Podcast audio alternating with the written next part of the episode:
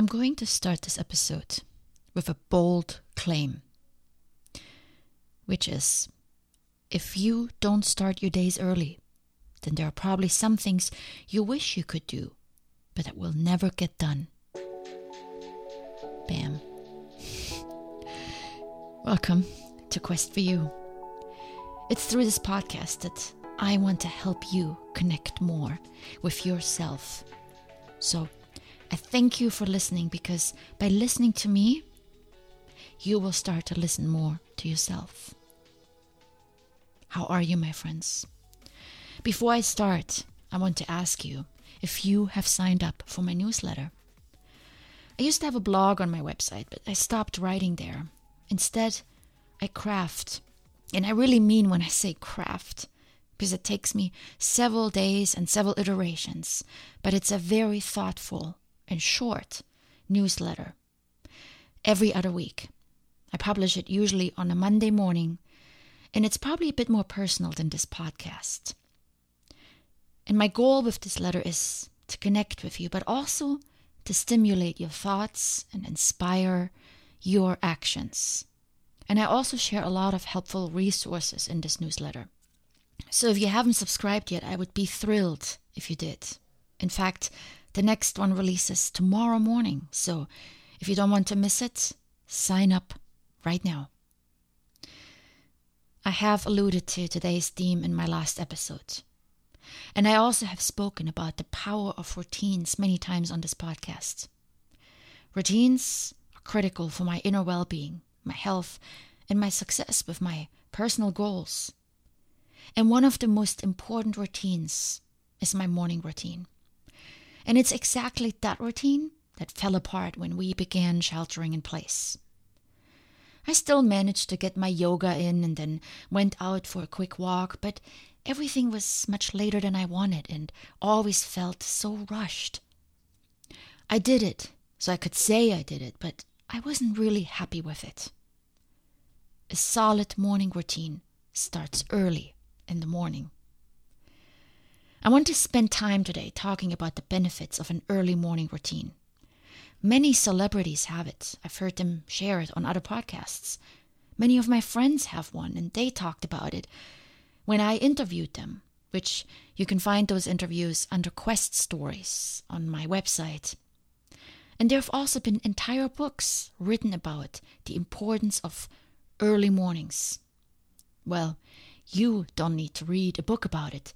You simply need to get up earlier and you'll see the benefits for yourself. Okay, well, I know. If it was that easy, why did I struggle with it for so long? Even before this virus situation, I found this habit to be one of the most difficult ones to implement. And I tried so many times. Eventually, I would get there. I would keep up with it for a while, and then sooner or later, something happened that would set me back maybe a vacation or a long holiday weekend, or, as in this case, a pandemic. It shows you how fragile routines can be, especially those that are challenging for us. I know people that consistently get up early without a problem. They wake up early. Maybe because their jobs have demanded it for years, so they're accustomed to it. But for me, it has always been hard. Initially, but once I get into the right sleep wake schedule, I am there. And I can proudly say, finally, I am there. After weeks and weeks of not wanting to get up in the morning, today showed me I am there. I went for a very strenuous hike yesterday 13 miles, which I don't recall having walked that far in a long time, especially not so steep as we did yesterday went up on the backside of Mount Diablo, which is one of the highest peaks here in the Bay Area, and I had never been there. But it was a butt kicker, just as my friend who sent me that route had warned me. I was exhausted. I remember the last three miles or so, my friend and I, we were just done. We wanted this trail to end. I came home and I was useless. I also had not eaten anything on the entire hike.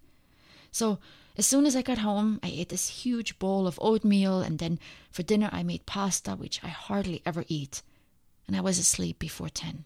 I purposely didn't set an alarm. The meditation I do on Zoom every morning at 6, I excused myself from it, knowing I would never make it. I consciously decided I'm going to sleep in and rest today. But here I was, 5:45. I woke up to the birds chirping outside and by 6 I was on my yoga mat, meditating. My body, I think, has finally adjusted to an early awake time, and this week I'm actually going to shoot for even earlier. I don't push this early getting up thing just for the sake of it. But let me tell you that a lot of the things you really want to do will never get done until you get up earlier. Why? Because they are equally as challenging for you to get started on. I shared with you about my Vision 2020 meetup group, which gathers Monday, Wednesdays, and Fridays at 8 a.m. Now, 8 a.m. is not that early, but yet I've gotten numerous messages from people who joined the group telling me that they really want to join those calls, but they just can't get up in time. And they blame various things like medications or their retirement. And then they sign up frequently on the calls, which shows me they want to join. And I already know it's the same people every time. And then they never show up. They have the intention of showing up, yet they can't get it together. And I get it. It is hard. The bed is so warm and cozy. Just a few more minutes of sleep seem to be the answer to all our problems. Well, they are not. They feel good in the moment, but they actually hold us back from starting the day with intention. And this is partially the reason I created this meetup. This is also why I signed up for a 6 a.m. meditation seven days a week without something gently pushing us, like a deadline for an application. We often don't do it. It gives us a reason and it creates intentionality. Without it, we flounder. We fall into the day haphazardly and then let the day take us on a course and if we're lucky, it's a good course and we still get our stuff done. But quite often, so I have found, I'm always a beat behind when I get up late. And most importantly, we rarely get to do what we really want to do. And for me, that was meditation. I already had my yoga routine established for a few months, but I just couldn't find time to meditate.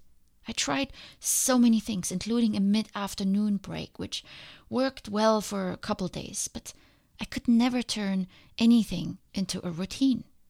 Over and over again, with most of the things I try, I come to the conclusion that early mornings are perfect for almost anything you really want to do. It's quiet. Most everyone is still asleep, and you can focus on your thing without interruption. Journaling, reading, exercising, taking an online course, learning a new skill, meditating, going for a walk, painting, praying. Name something you've been wanting to dedicate more time to, and you will find your answer in early mornings. Now, I've shared with you how you can go about starting it apply some gentle pressure. For me, it was a live Zoom meditation. It is not an app, it's a teacher meditating live at 6 a.m. Now, he isn't taking attendance, he doesn't care who calls in. He takes people through a guided meditation, whether I'm there or not. And for the first couple of days, that's exactly what I told myself, and I rolled over and I slept through it. But then one day, I finally forced myself to get up and sit there. And then the next day again. And then after a few days, I now feel the need to be there. I feel if I'm not there, I'm missing out on something. You see, I created a self inflicted FOMO, or fear of missing out, and at the same time, I'm getting into a routine. At some point, this call probably goes away, But by then, I hope to have a solid routine that doesn't require a call anymore.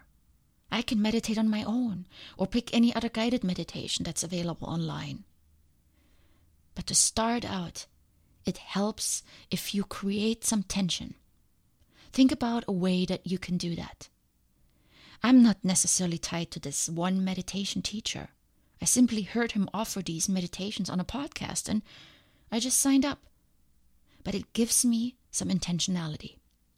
So, what can you do to start your morning with something you really want to do? Could a friend that lives in another time zone send you a check in message every morning for maybe a week?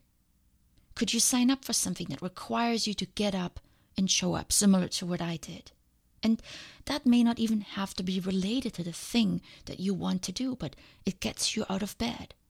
And what if you shift things around and you do something that you always do in the morning and you do that first, just a bit earlier. Maybe you walk your dog first and then you sit down to work on your project. But you got something out of the way that needed to be done and you freed up some time.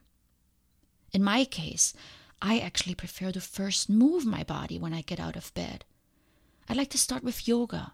And this past week, I was actually on my mat by 5:30. I did yoga and then I logged onto Zoom at 6. Now, 30 minutes is not quite enough for me to get a good yoga practice in. So this week I'm shooting for 5:15. But I slowly worked my way backwards. I started with 6 a.m. on the mat, meditating, and now slowly I'm working my way back. Do you want to write a blog post regularly but can't find the time? Do you want to learn how to use your nice camera and take great photographs? Do you just need some quiet time to reflect on the things in your life and do so regularly. The best time for any of these activities is the morning. And even if it's not the morning, maybe because you want to practice an instrument, which I could think as one thing that potentially wouldn't work in the morning because it wakes everyone up. But can you do something else earlier, which then frees up the time in the middle of the day? Starting the day earlier is a great way to go through your day with more ease and relaxation. Today, when I called my mom in Germany around 1 and she asked what I had done already, I was quite amazed when I reflected. 6 a.m. yoga on a Sunday, followed by a leisurely walk. And I have to emphasize leisurely because usually I'm on a mission when I walk and I'm tracking my steps. But not today. I went to the rose garden. I really enjoyed the peace and quiet there early in the morning. And I watched all these beautiful roses that are blooming. I took some great pictures of them. I also watched a duck there for several minutes. It was quite relaxing. I came home, I made coffee and answered some emails, and then I took a challenging live yoga class at 10 a.m., which made me sweat and it gave me the energy I needed to clean a long overdue apartment. And all of this before 1 p.m. This then gave me plenty of time in the afternoon to work on this episode and relax with a book on my balcony. And this is what you will notice as well when you start your days a little earlier. Suddenly, you feel like you have more time, and everything feels less rushed.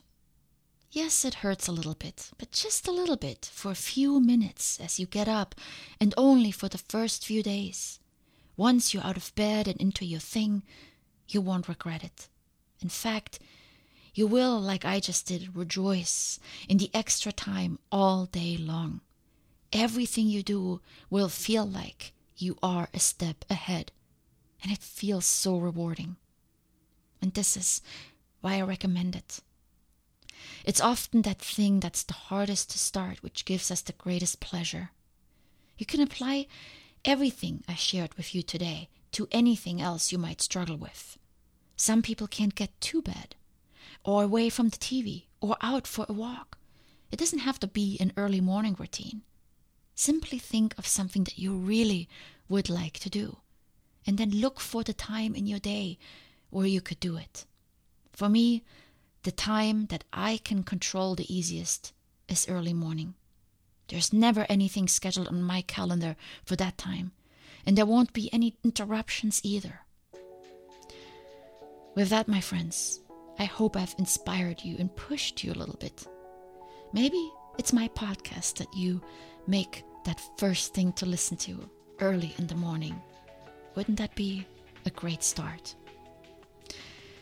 With that, I wish you an amazing day and please don't forget to share this podcast with a friend, maybe specifically this episode. Much love.